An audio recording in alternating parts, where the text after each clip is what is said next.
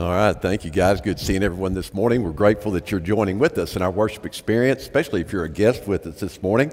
And uh, I hope that whether here in person or online, you will let us know of your presence this morning. Just take the time to uh, text uh, FL Respond to the number provided for you, 833 571 3475. And uh, it's always our prayer, and this is uh, something we pray about weekly, is that during the course of the service, God's Spirit would speak to you, uh, challenge challenge you somehow in your faith journey and relationship with Him, knowing that for some of you, it means that uh, you're at a stage in a season, you're at a place where you need to finally make that commitment to the Lord Jesus, making Him the Lord of your life. And uh, we'd love to talk with you about that, what that means, what that looks like, the implications of that, of that.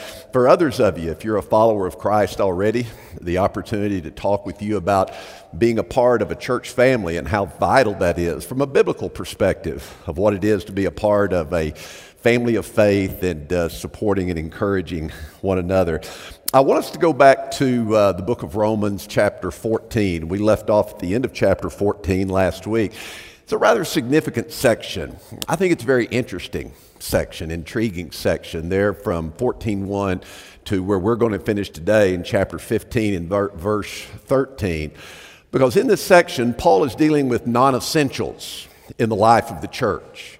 Uh, in his particular first century context, the non essentials, and I, when I say non essentials, these are things that are non essential to salvation, have no bearing whatsoever uh, whether you practice them or not, have no bearing whatsoever on your salvation. Man is justified by faith alone, uh, what God has accomplished through Christ Jesus. And yet, because people come from varied backgrounds, because the gospel of Christ is impartial, it means that people come and respond to the gospel from, from all ethnicities, all walks of life, uh, that all barriers are eliminated. There is no Jew or Gentile, no barbarian or Greek, weak, strong, wise, foolish. All of those boundaries are eradicated by the gospel.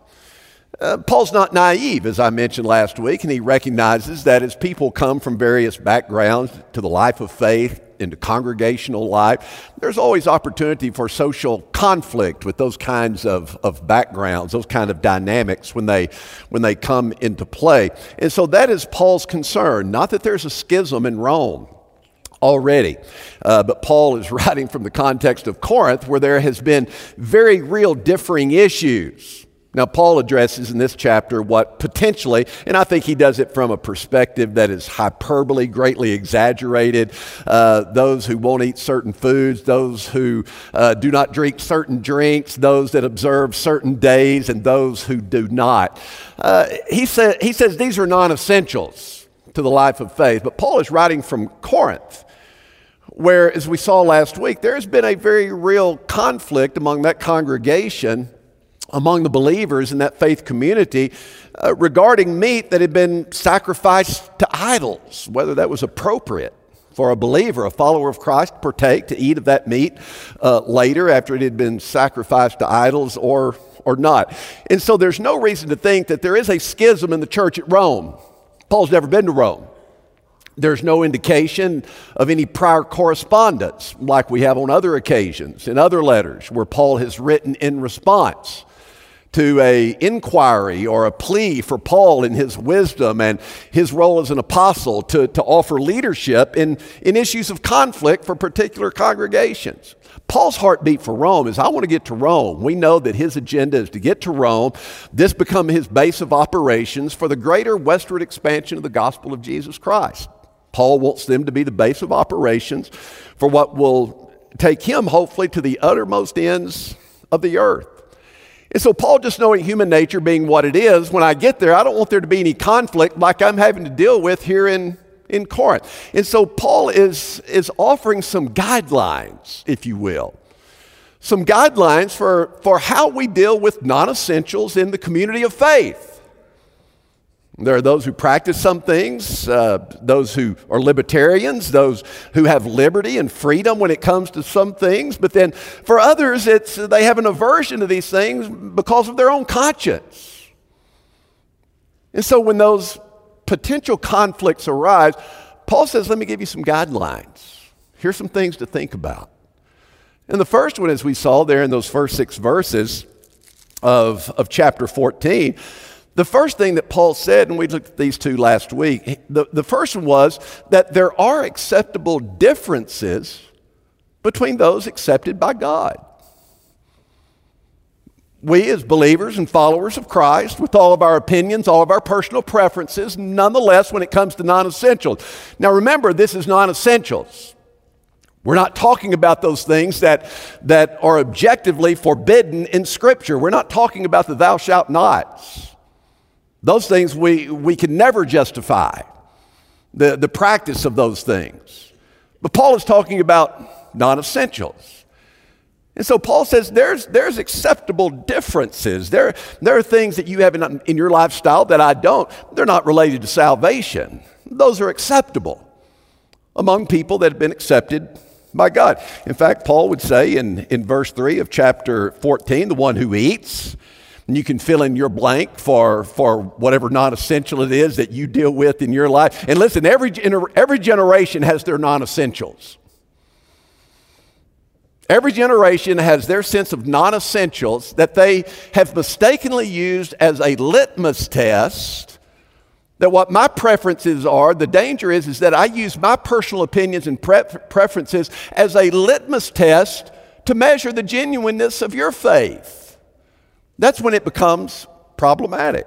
Every generation, especially in the Southern evangelicals, uh, the evangelical tradition of the South, we have, we have, so, we have so many non essentials that are just provincial in nature.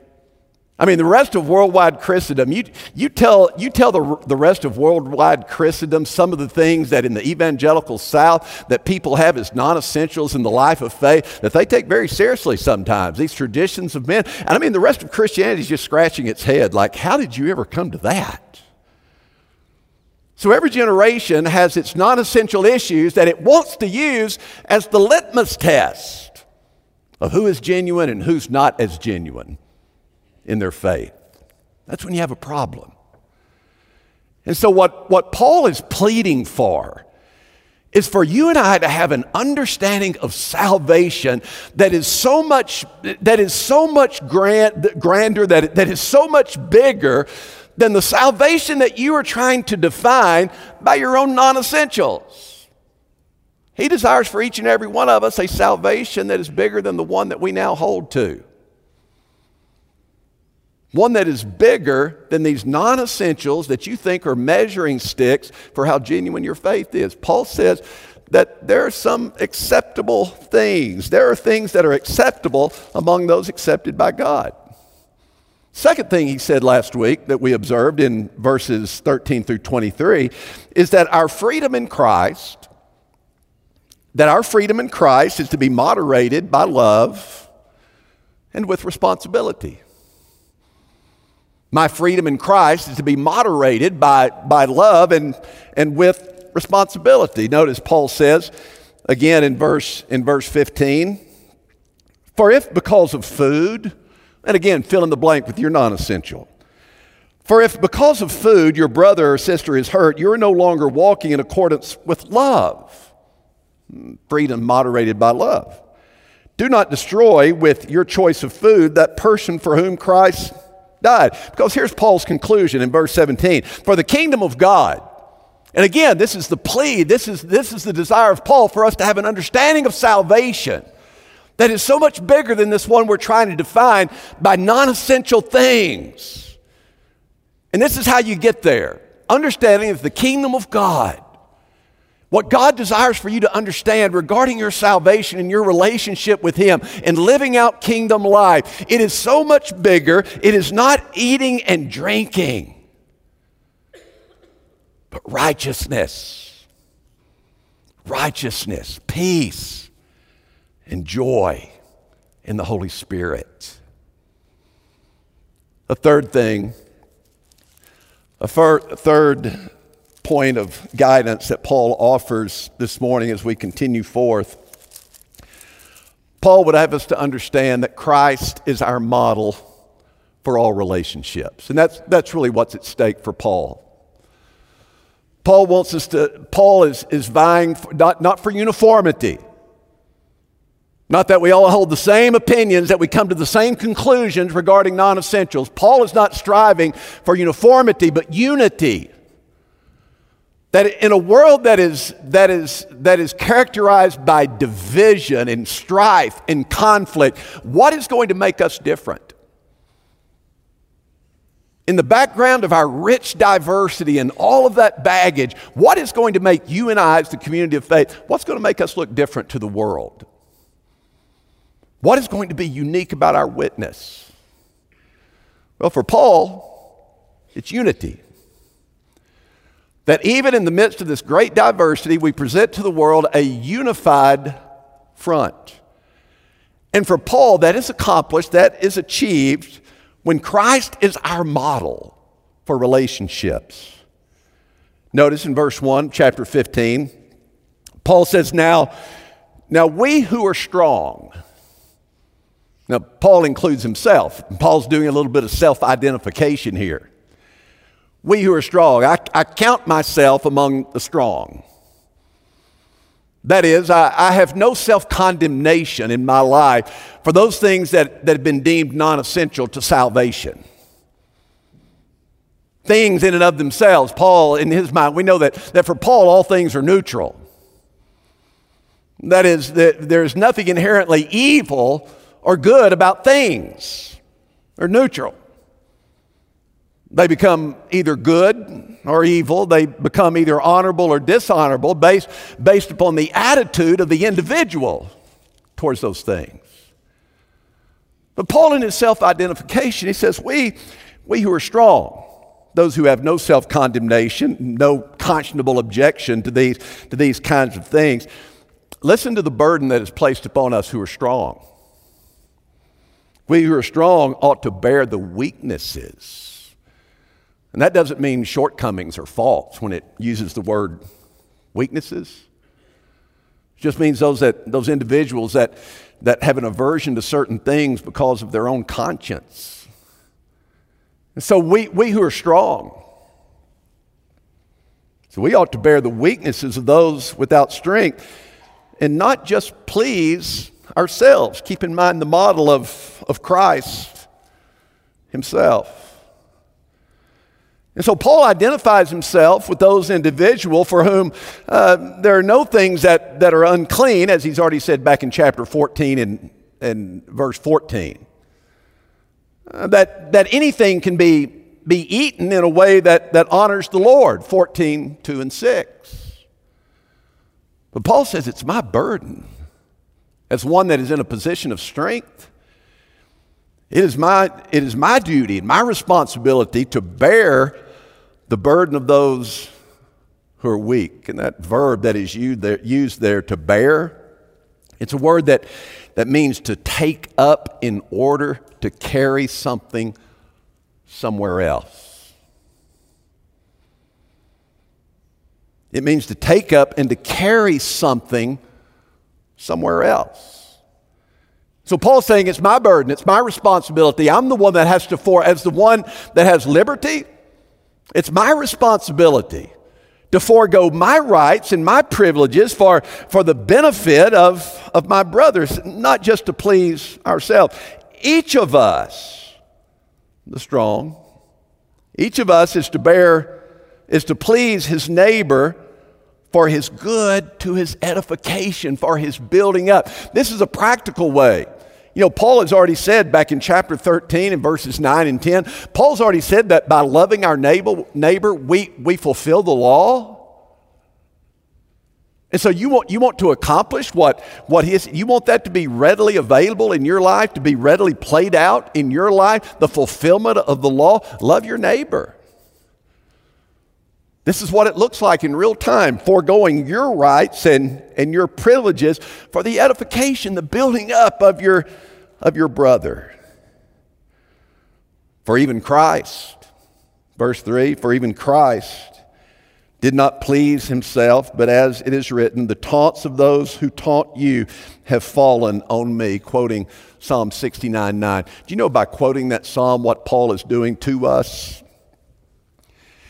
He is weaving us. He is weaving us in, into the gospel of Christ, he is weaving us into the passion narrative of Jesus. He's saying that when this is our attitude, we are weaving ourselves into that passion narrative of Christ who gave himself up. Paul says this is the attitude that is to characterize us as, as the people of God. And so we see what it does is it, put, it puts limits on our liberty. My liberty being in a, in a position of, of strength, I'm speaking for all who consider themselves strong. My liberty Listen, it's not something to be flaunted. It's not, it's not something to wave in the face of those who are, who are weak or who are at a different place than, than am I, those that have conscionable issues. The freedom that we have in Christ Jesus is not a position of, of spiritual superiority. It's not, it's not a license to do, to do as we please.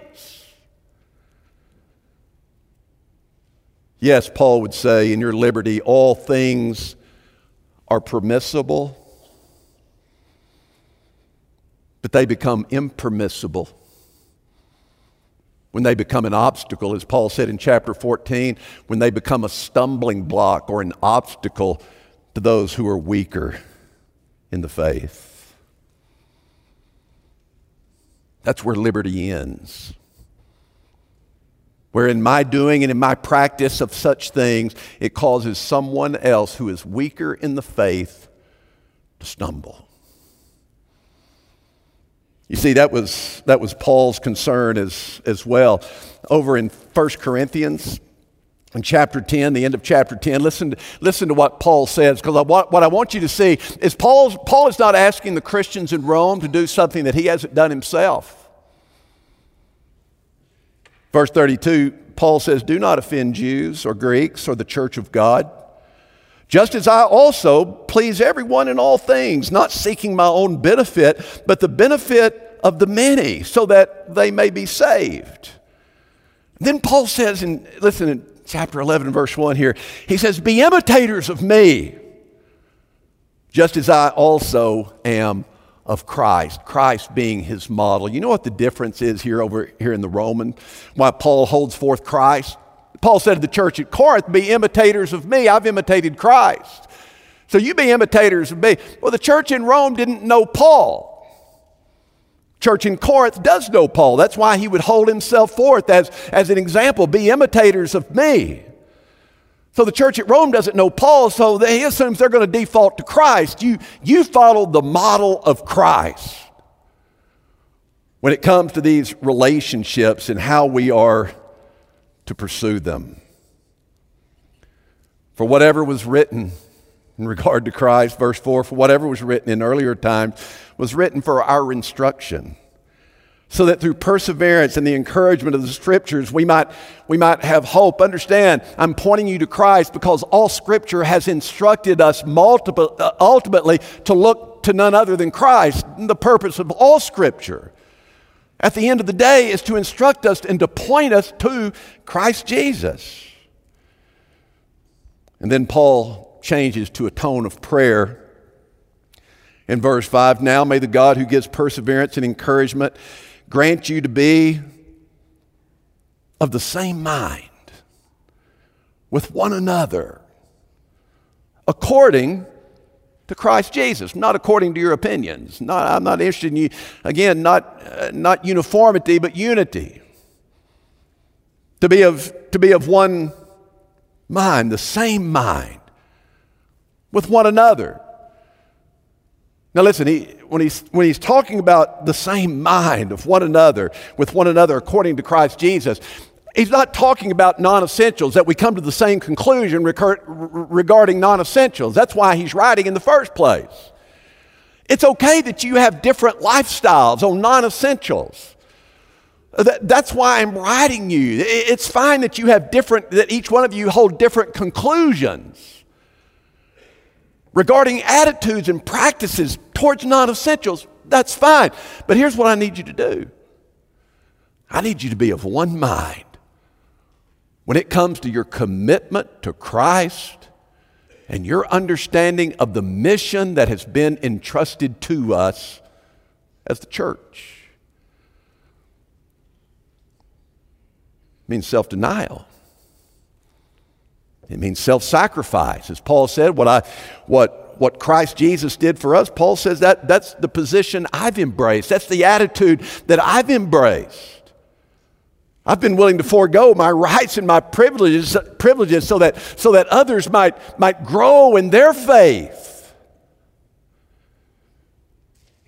And then finally in verse 6 so that with one purpose and one voice, you may glorify the God and Father of our Lord Jesus Christ. That is the best witness we offer to this world. That when we go out from this place, even in the midst of all of our diversity of opinions and personal preferences, when it comes to our conclusions regarding non essential issues, Paul said, I don't need you to be on the same page with all that stuff. That's the uniqueness of your personality and your life. But here's what makes the difference. When you go out with the same voice, you're all saying the same thing about salvation, about Christ Jesus, and our understanding of the life of faith so that God the Father might be glorified. That's when the world sits up and takes notice. Listen, we don't need uniformity. Everybody in here, I wouldn't want everybody in here looking like me, acting like me. Same thing for, listen, you go out into this world.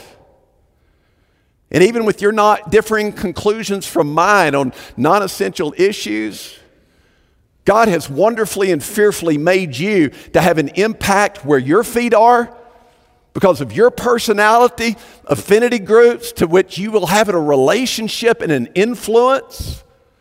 You can impact people I never could. You can impact people people in your pew never could. Same thing is true for all of us.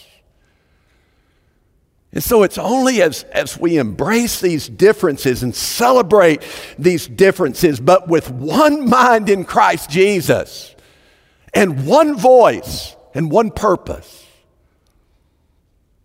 that we offer a witness to the world that God would desire for the grandeur of his vision. Paul knows where this redemptive salvation, this redemptive plan of God is headed. And he needs us as the people of God all rowing in the same direction of knowing who we are, what we are, and the objective that we are seeking to achieve. I read or shared with our staff this past uh, Monday, I think it was. I just recently reread a book that I'd read years ago, and the reason I reread it was because it's uh, being made into a movie. Some of you may have read it. It's entitled The Boys in the Boat. It's about the 1936 crew team, rowing team, eight man rowing team at the University of, of Washington. Anyway, it's a book written by Dan- Daniel James Brown. It's going to be made into a movie. Supposedly, they've already started, uh, George Clooney's the director. So I, I, reread it wanting to know the, the storyline, the personalities of, of those involved, and hope it's a good movie. But it's a phenomenal story, an inspirational story of eight individuals, nine counting the young man that calls Cadence.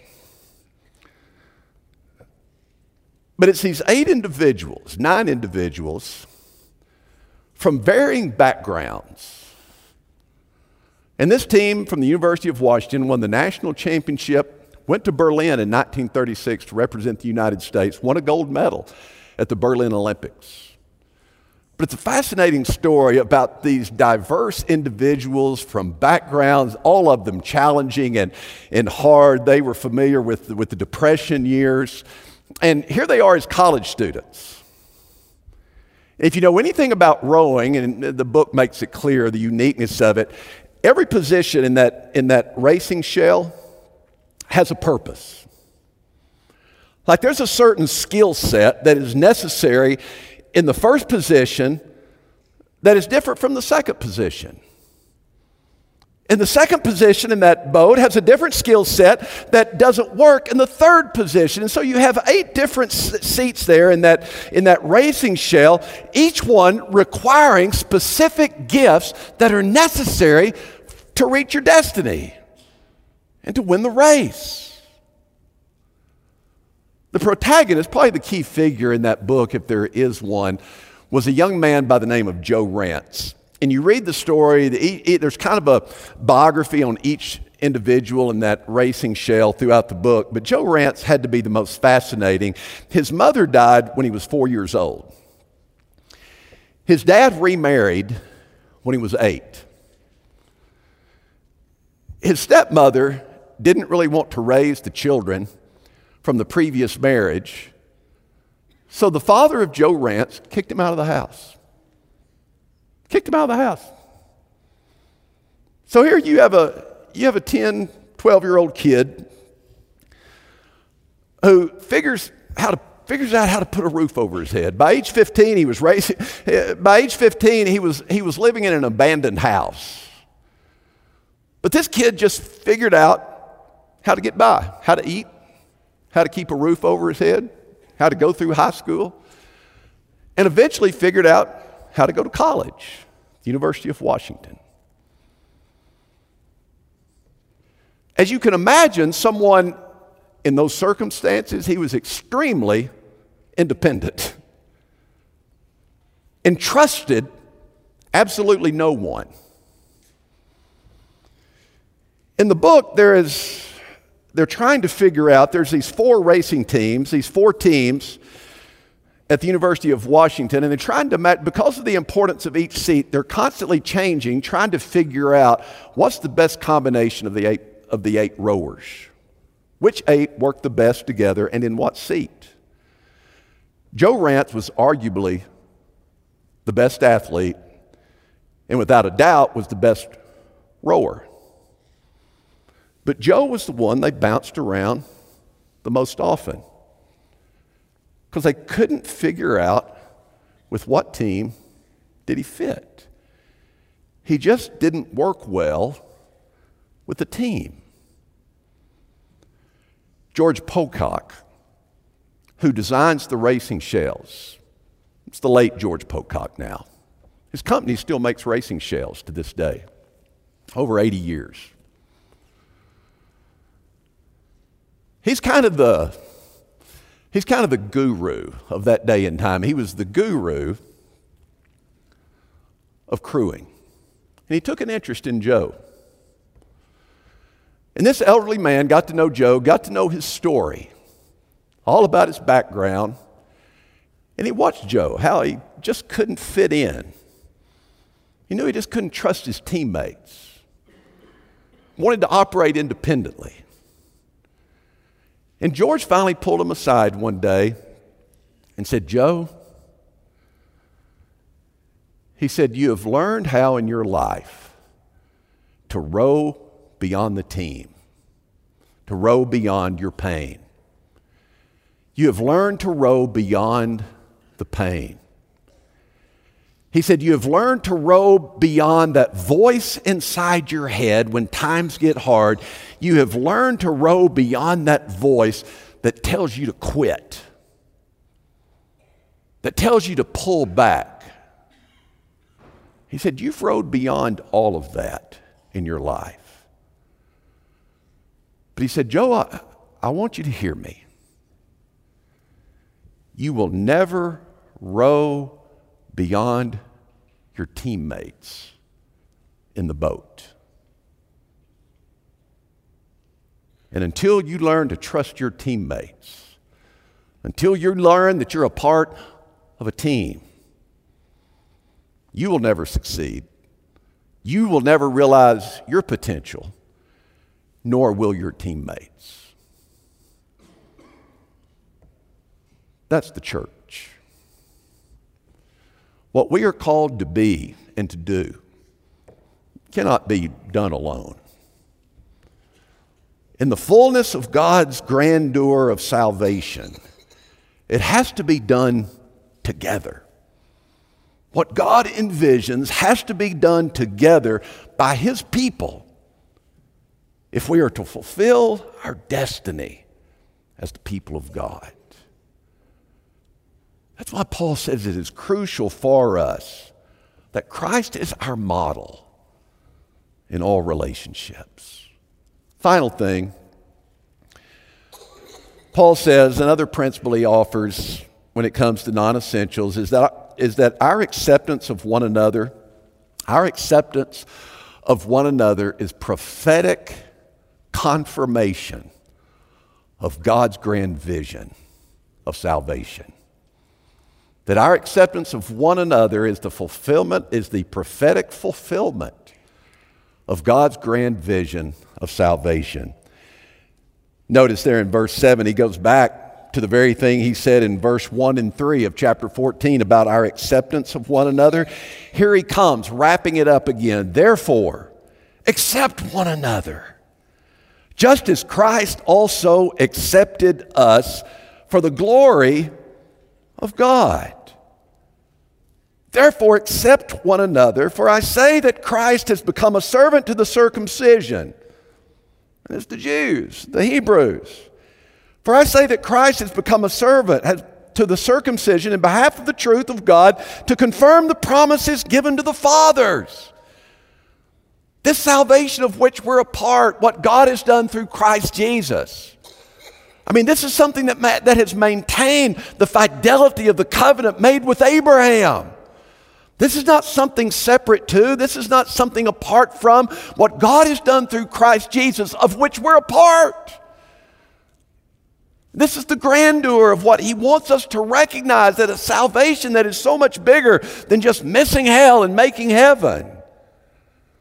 Oh, it's a grandeur of vision that, that is far anything we imagine. So you see the importance of accepting one another. And listen, this, this, this isn't just toleration.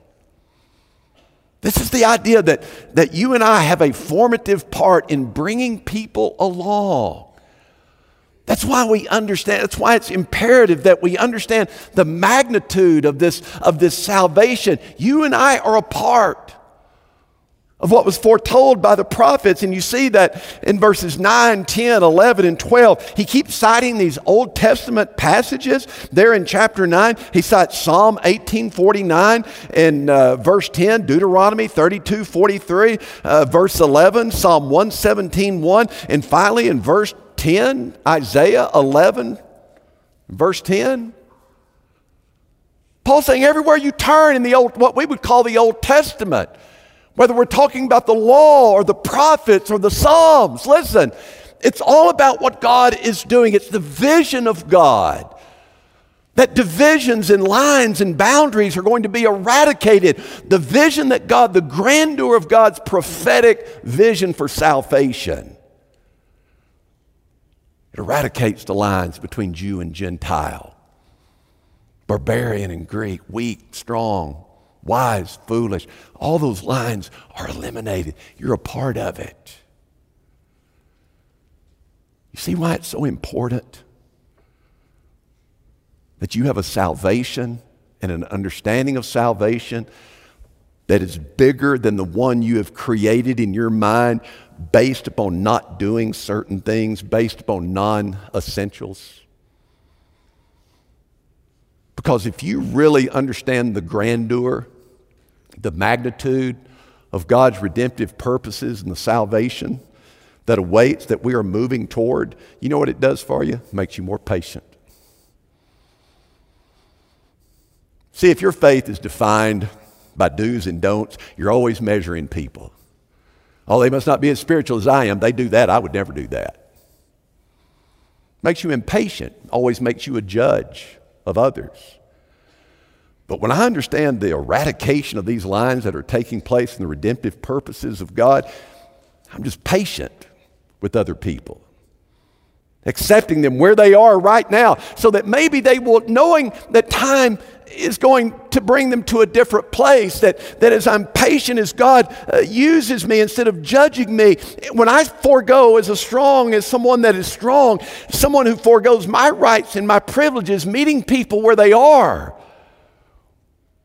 not that I'm, not that I'm called to offer correction there for these non essential issues, but just meeting people where they, I want, to conti- I want to contribute to their growth, to them coming into an understanding of salvation and the kingdom of God that is truly built upon righteousness and peace and joy. Sometimes it takes people a while to get there. Not that they need to be corrected, but my desire for them is to really know salvation in a way that brings peace and joy and that sense of righteousness from God in Christ Jesus. To be a part of that process in a way that is encouraging, in a way that is formative, and not, not in a way that is condescending and judgmental. But you got to have this grand vision. You're going to be patient. If you're going to be a part of that process of what God is accomplishing with the passage of time. Bob Wills, the late Bob Wills from Kosse, Texas. He may have had the wisest song title of all time. Time changes everything. Time changes everything. And it does. You happy, satisfied where you are right now? Time changes everything. Are you unhappy, despondent, despairing right now? Time changes everything. No wiser words ever uttered. That's why you need patience. Patience and unity in the body of Christ. Because we are a part of a salvation that is so much bigger than the one that we, than the one we seek to cling to right now.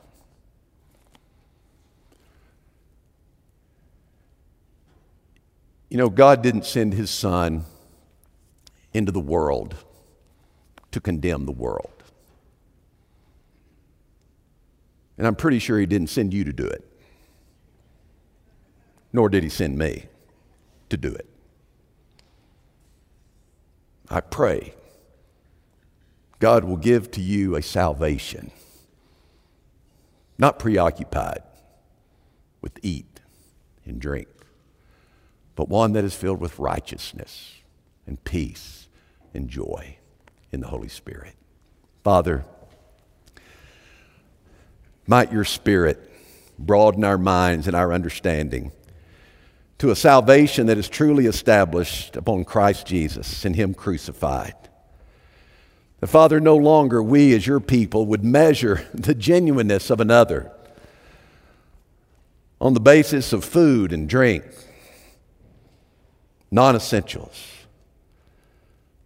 but that our differences might truly be celebrated, that we are fearfully and wonderfully made and that each one of us hold a vital seat, a vital place in the kingdom of God as we row our way into your eternal purposes, and that the world might hear from us a unified voice for a unified purpose. In Jesus' name I pray, amen.